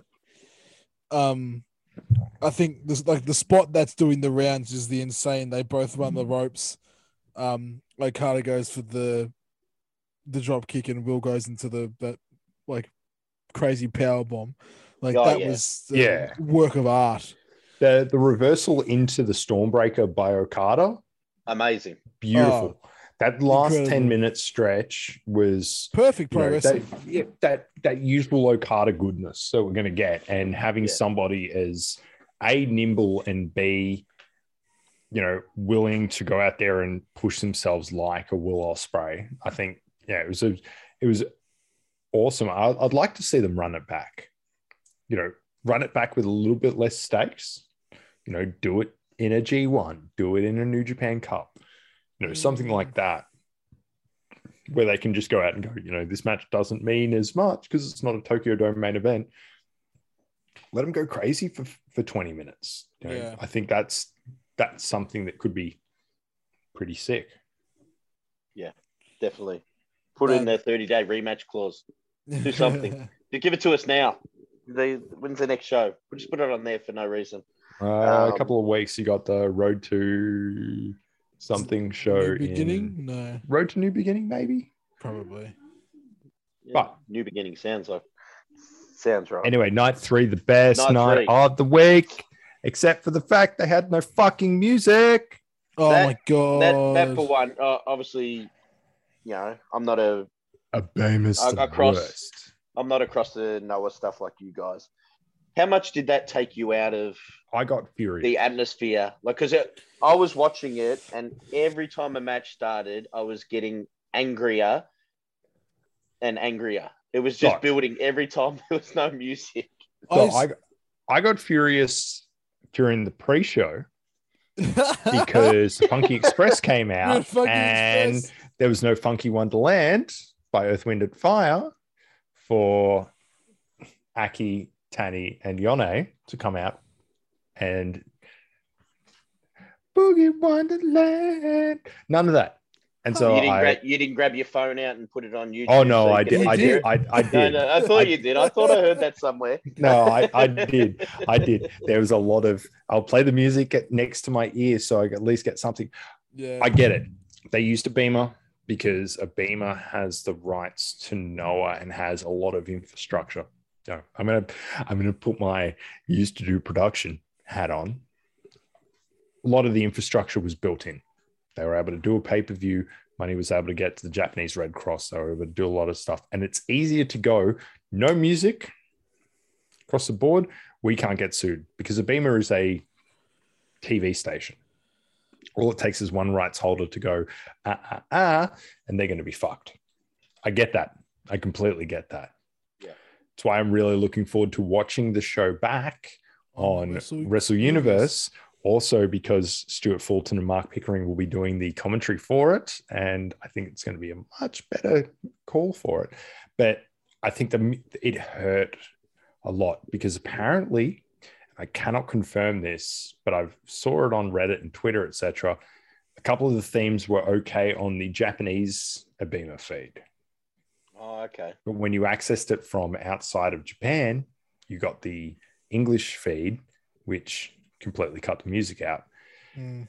It hurted a bit in terms of atmosphere, especially with some teams like, um, I'll, I'll, I'll use Kongoh as an example. Kongoh, when they came out, there's there are beats in their music that they legitimately use. You know, they will wait until the verse for all of them to pose after they f- stand in the ring. Yeah. It hurted a little bit. Mm. The fact that they also, you know, I have it here in my notes. The, not playing Kaze Ninae is a fucking war crime. and it, it it hurt it, but at the end of the day, who watches wrestling for the entrances? If you do, you're a Yeah. fucking mark. like Like- us. Yeah. Like I, I if I if I want to hear Noah entrance music, I've got a playlist on SoundCloud that will do that for me. Can I have that link, please? Maybe, but I think I think the other big thing is, is that Abema didn't realize they didn't realize how many people would want to watch this show. yeah. Mm. You know, I And how, haven't. important, how important entrance music is to just just to the flow of the show. Like yeah, I, that that's what was it was frustrating for me, and it just grew with each match, and Like, it I- was like like I would forget about it almost, and then Yeah. the next you know, oh that's right, the match is over, and then there's nothing, and it's like oh the, the silence I think hurts, and I'm not sure if Chris Charlton or Kevin Kelly got the memo on that because there was a lot of dead air. yeah that that's especially after the matches. That's how I felt it. Like it was just the match ended, and it was the show is just on mute. yeah. Hmm. you hear their commentary not straight away, but they were, you know, I don't know, they're letting the match and the moment breathe a little bit where it's okay. we got nothing here. We can't Yeah. hear anything. Mm. Give us Yeah. something. Well, And, like and then the next match starts and fuck, oh, that's right. There's no music again.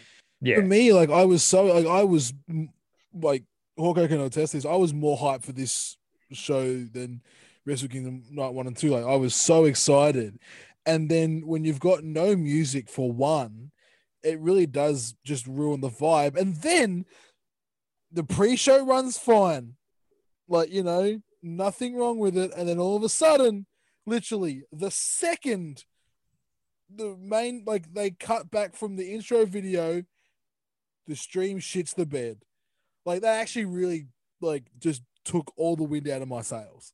Yeah. Well, I seen it kick off on Twitter and I was like, what the hell's going on? And it was just like gray screen everywhere. Everyone's kicking off I'm- about it. I'm like, I oh, messaged this, Torko. I was like, bad. I'm like, I was like, did your stream die? And then he messaged me going, did your stream die? Like Yeah. everyone, I, I got messages from people who I haven't spoken to in a while going, did your stream die? I'm like, yeah, yes. Like just because I watch Noah more vocally than you do doesn't mean I know how to fix it. yeah. and I think I'm in two minds about it. I think a if you're gonna again to put my used to do production hat on, if you're gonna have hiccups, having it in the opening match is probably the best place to have it. The fact that they came back the minute Inamura and Ishii are hitting off at each other, Oh, I think I'm I'm I'm okay with that. I'm okay with that. Like, let's skip the attempts of Master Wato and Taguchi trying to be junior heavyweights Ugh. with with Noah with with Harada and Ohara in the ring. Like, give me big meaty men slapping meat, and I'm okay with that. Like, I, I think Abema a beamer fucked the fucked the dog on it like big time. You know, I, I haven't heard what happened with Takataichi Mania three that happened yesterday. Um, but I haven't seen as much as uh, as much heat from New Japan World in terms of the pay per view angle they did for that show compared to Abema and the um, Noah show. Like, and like I use I use Abema for a lot of the Noah broadcasts. It's Mm. disappointing, but you know, I've never I had think- an issue with it. yeah, but you know, you can skip skip the match afterwards. Sho beating uh, Kotoge. You know, fuck it. More House of Torture bullshit. Kotoge needed, need, Kotoge needed more of a rub. I'm a Uh, big Kotoge guy. Yeah, he's great. Stinger, Hayata, and Yoshioka defeat Bullet Club, Gedo, and Taiji Ishimori. This match reminded me how good Taiji Ishimori is as a junior heavyweight. He is Noah born, and he he is so quick. Yep. and having other Noah quick hev- junior heavyweights in there just kind of, I was like, fuck. It showed the the, belt. th- Give him it showed how different like the, like this like how different the leagues are, it d- d- doesn't it? Like we, if again, I'll harken back to when Hawko and I were in Japan. We saw Taiji Ishimori in a in a TNA X Division title match against Andrew Everett in a Noah show, and that match fucked. It was so good, but again, it shows how good he is as a quick junior instead of like a more paced junior as it is at New Japan. Yeah, and I think, I think you weren't going to job out Stinger, who have the GHC junior heavyweight titles and the GHC junior heavyweight tag titles. You weren't going to job them out. It's the right decision. Um, Suzuki Gun of Dookie and or Doki, Doki Choki. Doki Joki. and Despy versus uh, defeat Los Perros del Mal de Japón, Nosawa Rongai, and Yohei. I think Despi and Doki going to Noah just to fuck around with the junior division Will for a bit. fun. Oh, uh, also, Also, Can we Wrong. quickly just touch on the fact that at the um, was it the January fourth Noah show? Uh, Super Crazy rocked up. yeah, super crazy rocked up for Los Perros del Mal just rocked de up out of nowhere. Yeah. And he's a heavyweight now. He's not a junior. He's a it's chunky boy. fantastic. He is he is he's had a lot of carnitas. Fantastic. Again, it's one of those things. I think Despy and Dookie uh, Doki. I gotta keep saying Doki because if I say Dookie, I think of The Green Day album. hold no no holds barred when um Rip lifts that guy's up. What's that smell? Dookie, Dookie. um, watch No Holds Barred, great film. Um, but yeah, I think again, Nosawa guy is Awesome. not. They, he's a great. He's a great heel. He's not a great Noah Junior heavyweight, but No, um, the stuff Yohei and Despy were doing dude. for yeah, hook that Yo- to my fucking veins. Yohei is the Noah Simp's favorite wrestler. Yeah. I'm not allowed to disclose that statement. Anyway, uh, next was Suzuki Gun of Minoru Suzuki, Taichi, and Taka is coming, motherfucker, Fucker. uh, against Sugiura Gun of Kazushi Sakuraba, Takashi Sugiura, and Toru Yano. You know who's a member of Sugiura Gun? Vegeta, Yeah, the king of Inokiism. we, w- we that's what we wanted. You could have slotted him in and it would have been fantastic because then we would have had Suzuki versus Vegeta and they just beat the piss out of each other and I'd be there without my pants on. But instead, we get fucking Yano and it's more bullshit with the King of Pro Wrestling stuff. This made me mad. And I messaged Torko going, remember when Yano used to like kill people with um when he used to tag with uh oh shit, I forgot who used Boogie Maccabee, they were great bash heel. Thank you very much. That was a fun time. It's when he used to be an absolute badass, and now he's just an absolute joke. Yeah, like I, there was some, there was a lot of, a lot of good lights in that match. Like I think Sugiura and Suzuki going back at each other after the whole Suzuki Gun, Suzuki Gun invasion was a lovely little nod. Um, I could watch those two guys work every day for the rest of my life, and I'd be a happy man. But yeah, like I think there was a little bit too much King of Pro Wrestling bullshit for mine in this. I think I think Um, once you ha- once you have like Kenta missing, obviously you got the dislocated hip and all the you know his face exploding and Because everything. like that. Tanahashi doesn't know how to fucking work. I'll kill you. Ha- Hawko. having the having the ex replacement being Yano seems like a like a fuck you to the fans. Like if you're gonna have a replacement, it almost has to be too good. yeah, Uh, a- as a make as a make good, it's because Kenta isn't a nobody. Um, you know, Yano just seemed like uh, this is just a cheap I and think- easy option. I, th- I think the added bonus of the fact that it's Kenta representing Pro Wrestling Noah, like I think that elevated whoever X was going to be Yeah. because, you know, for a lot of people, Kenta is Noah. Mhm. Kenta and Marufuji have probably two out of the five best matches in Noah history. To replace it with a comedy act, it's a bit of an insult, but I understand what they want to do. They're obviously leading towards new beginning involving Suzuki and Yano in some sort of King of Pro Wrestling bullshit. But yeah, it kind of hurt a little bit. Mm. Definitely. Um, but then House of Torture got fucked by Masa Kitamiya and Go Shiozaki. Oh, Go Shiozaki laid the most brutal lariat I've ever seen on, on, on a man when he blasted Dick Togo's face off his body. And Masa Kitamiya just beating the fuck out of people. Like I that that is that is my kind of business. Like I think that the I'm looking forward to watching back the Wrestle Universe version. Yeah. because a lot of it was like, well, that's how you beat the House of House of Torture. You just beat the fuck out of them. And I'm like, it's a little bit more than that, mate. But I was when I saw the card, I was really, really nervous. I'm sitting there going, "Oh God, Go Shiozaki's going to have to do the job to fucking evil." But they, did the, they did the right thing They did here. the right thing. Um, You know, I think did what it needed to. Masakime comes out looking like a fucking star. He's a, he looks like an absolute tank. And he, and the same thing is last year he had one of the great he had an amazing feud with Nakajima as well. Well, that's the thing. At Noah on the 16th, it's Nakajima versus Kitamiya. The aggression explode again for the GHC uh, heavyweight title. In that most So- insane cage match where Kitamiya took the most stupidest bump I've seen in my life off the top of the cage. Go watch that, you simps. That- That's fucked. Um, But yeah, I think I think really, really the smart decision on that situation. Uh, next, for Noah Born, this match made me so happy. Marufuji oh. and Ogawa defeat Suzuki Gun of Yoshinobu Kanemaru and Zack Sabre Jr. Oh my god. Just Oh. rip rip the blue mat off the canvas and give Make me that. green. Give me make that fucker Make green green, that match was that match was Noah all the way, and I am so happy about it. Run it back all the time. and you've got you know you got someone who was in the final burning match in Kanemaru.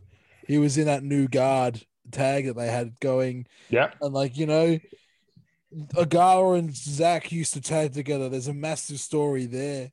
Like this is oh, this match is so sick, and you know you obviously got Marufuji who is Noah as Hawko said previously, and Ogawa who is also you know 30 year veteran of wrestling. So the yeah, this match was absolutely psycho. And if they are setting up a little bit of a tease of Zack and Ogawa, no matter what company it's at, I'll watch it. oh, that I. Th- spoilers. I'm a big shoot cunt. Like I, I, lo- I, oh, I I love, never have guessed. I love me some shoot graps. Um, Ogawa versus Zack was run in like 2013, 2014, like way back when. And it fucked then. Like, I reckon it will go now. And it was awesome. My only, only thing is maybe a little bit more Ogawa. Like Mm. get him to stretch Kanemaru for a couple more minutes. Like that's all it really needs. But yeah, no, that match fucking ruled. Loved it. Um, I, I said to you, the, the, I said I said to Hawko after the show had finished, the last three matches were worth the price of the pay per view alone Yeah. for me. Absolutely.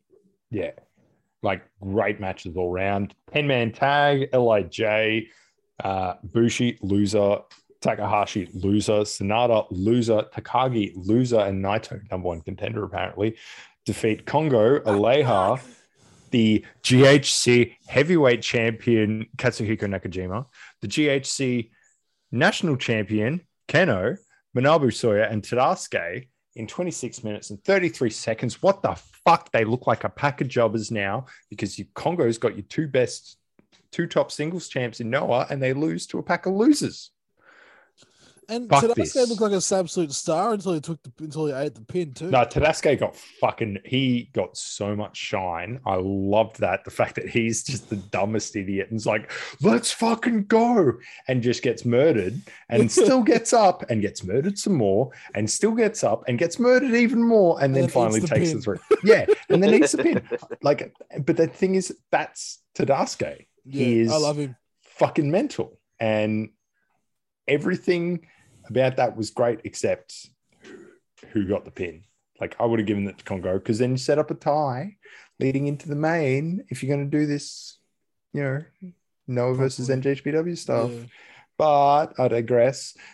Great match. Yeah, Fucking, I- um, This match was match. awesome. I think I think the this the per, one of the people that sh- shone the most to me was Aleja. They looked brilliant in this match, and the obviously they were going to you know Aleja versus Bushi and have that little bit of a, a trade off going. But Aleja looked great against anybody he was in the ring with.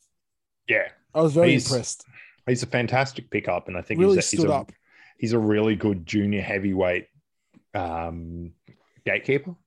Like Mm. he's a, he's the kind of guy you're not going to sit there and go give him the belt, but you can have him be a couple of tiers down, but you go through a Leha, you look a million bucks, and then you go on to challenge the belt. Like I think he's a, he's a good he's a good policeman yeah, for that division. Um, I th- yeah, I think L- the, a lot of the shines come off Lij, especially with the commentary. Chris Charlton's like, there's no group in professional wrestling that's as tight knit as Lij, and it's like they don't have matching gear. They all come out to different music. you know, you know, from a kayfabe perspective, at least Kongoh all come out to the same music and they all wear. and they're all they're all wearing red. You know, Lij are doing things. I think that kind of hurt it a little bit. You know, don't sit there and be like Lij. They're they're all together and they're they're united, and it's like none of them have come out and defended anybody. He's just been the company man. Like you said earlier, I, I really want to watch the Wrestle Universe feed Hmm. um, to get the Noah um, commentary. Um, Yeah. Especially for me being such a, you know, recent fan. Um, you know, I think sometimes when Chris Charlton goes on his um, educational rants, it seems like a high school teacher trying to teach me, and it's a bit dry. Um, As a high school teacher, I'm, I can assure you that it's a, a little bit not as dry as that. but that's that's what it that's what it feels to me. Where I think if I'm getting the real Noah commentary, it'll be more natural and not teaching. Well, Chris, he has a job to do. He has to teach New Japan fans Hmm. about it. So I, I understand. I think it might be a bit more organic on the Wrestle Universe feed. Um, so I'm looking forward to that. What is it in a week and a half that it goes up? Uh, It'll be Saturday or Sunday. Saturday or Sunday, yeah. Oh, It was awesome. seven. It was seven days after the Batar cast. oh, oh, that's good then. And then the main event. Oh, The main event. oh, the main I event. have, I have some feelings. Oh, I have some main- feelings. Good feeling. Um, okay, I'm gonna. Hey kids, guess what I used to do before I settled down and had it became a family man? Um, I used to be a booker. You know what I would have done? I would have had Mutoh pin Okada. Oh, thank Oh, you. set Thank up- you. Set, set up, up- the 50th anniversary match. Bingo! You set up the 50th match, Mutoh versus Okada for the belts. I would have had Mutoh and Noah go over. Yep. because then Okada can get his win back at the at the anniversary show, and if Muto does it, who gives a fuck? I get it. I get that it's kind of let's look three or four years into the future from this point. when we can And- snag Kaito. Ki- Kiyomiya is going to be a star no matter where he is. Oh man, I- it was a, it was a f- it was a fun match. It wasn't gonna you know burn the house down because it's tag match main event.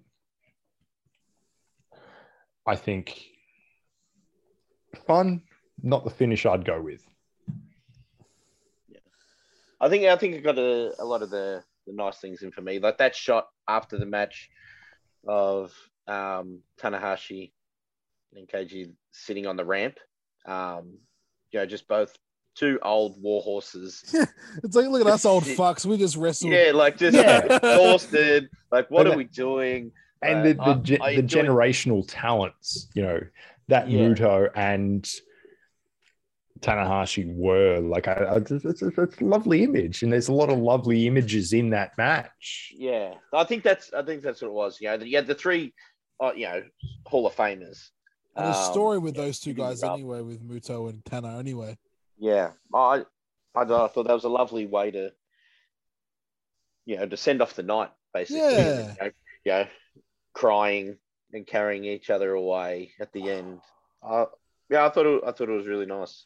Yeah, as as uh, Hawko did say, I, I did see the um the uh, the the picture do the rounds of the the side by side of Yeah, Okada and Kaito, um, and it was yeah, it's it gives me good feelings. It gives me good feels.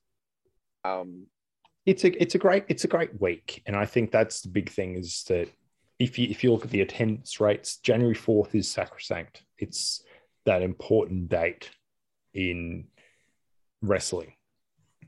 You know the difference between who attended night one versus night two for New Japan and Noah. They were almost inverted. Mm. You know, a lot more people went to New Japan night one, went to Noah night two, and then the opposite occurred. I think there's there's a lot of good stuff. There's a lot of good stuff going on in that week. You know, it only benefits everybody. And I think once a little bit more accessibility comes out, I think, you know, the sky's the limit. Yeah. Well, I want to, yeah, going forward, I want to see some more interpromotional stuff. It doesn't have to be joint cards or anything like that. You know, sharing of talent um, here and there would be great. You know, get some dream matches ticked off. Um, you know, some interest, just mixing up some rosters here and there for you know four or I five th- a week. I think it I th- just I adds think something that different. I think that there's a lot of interesting things that come out of night three, especially in terms of, you know, people like Yohei, throw him in the junior tag mix for a couple of weeks. Um, Ishii, Ishii versus Imura, Inamura. Like, I think that's going to happen once Ishii gets the Never Belt back. LIJ Kongoh will probably be the year long feud. You know, Naito will lose his run against Okada for the belt at New Beginning. And then, you know, the five of them can just fuck around with Kongoh for six months. Like there's a there's a lot of cool stuff that's coming from here. I don't know if they're gonna touch on, you know, Noah's weird cousin. You know, do I want to do I want to see Okada versus Takeshita? Yes, I do do I also think that that's going to mean Yano versus um, pheromones? Probably. But, you know, like there's, if New Japan do it right over this 50th year, there's some cool things that they can do. And I Yeah. think it'll, it'll help everybody. You know, as, as we always say, a rising tide helps all boats.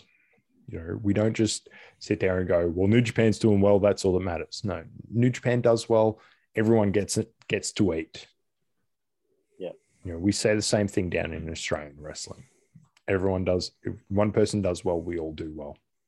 hmm And I think this this is hopefully going to start changing that mindset in that New Japan isolationist policy.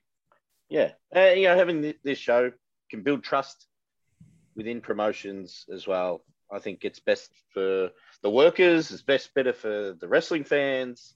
Um, you know, collectively as a whole. So I'm here for it. I'm looking forward to the next year building up to Wrestle Kingdom. Uh, hopefully 17. there. I um, you know, I already have my annual leave booked, so hope I didn't jinx it. Wow, Um, that's impressive.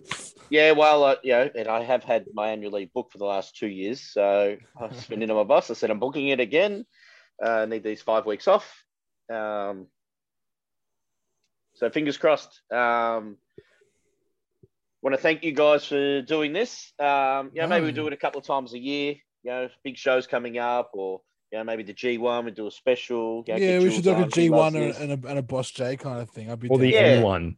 The N one. Yeah. I, I I like the Noah version of the G one. Yeah, we can And we can, can do can that. Welchie turn up? I like Welchie. He he, Uh, come, he comes to WrestleBrania when I get to yell at people. P.S. you're at WrestleBrania Comedy Festival tickets on sale somewhere. Go find WrestleBrania on Comedy Instagram. Festival Melbourne.com, I think it is. Uh, go get your WrestleBrania tickets. Come see, uh, you know, Welshie defend the on the turnbuckle championship. I think we're, yeah, I don't know if he still held it after what happened at Comic Con. He didn't pay me off enough. yeah, he didn't really want to talk about it either. But um, yeah, I want to thank both you guys. Um, hit up Owen on you know all the social media, Digital Beard. He's doing great stuff.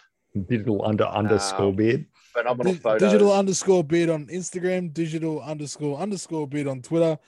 Um, yeah, doing a lot of probably producing my best work at the moment, and I Oh, appreciate all 100%. I appreciate all the support that these two fine gentlemen and Welchie give me. Um, always retweeting and uh, pumping me up when I need it. So I do appreciate all the kind words that uh, Hawko and Lyle give me as well as Welchie. So thank you, boys. And you won't be able to find me on Instagram because I don't want to see you. Just uh, if you have a bad opinion, I will find it and I will yell at you about it. He is uh, a hard man to track down on social media. Uh, Hawko is. Um, It's almost like I work in the IT industry. uh, that's definitely. Well, this has been a, a special edition of On the Turnbuckle. Um, catch you in the next couple of weeks when we bring our normal, regular scheduled episodes. Probably Uh, speak to Dusk about his upcoming defense against N- Definitely. Royce Chambers at DMDU, Malice at the Palace, 22nd of January in the Pal- Palais in Geelong. Why would go? It's going to be good. I know what Owen's Joel's got be there planned. with his camera. yeah, I I'm gonna be there now. I won't be because it's Geelong and they knocked us out of you know multiple grand finals. So fuck Geelong. All right, thanks a lot. Thanks, Talk to you Lyle. You're the later. best.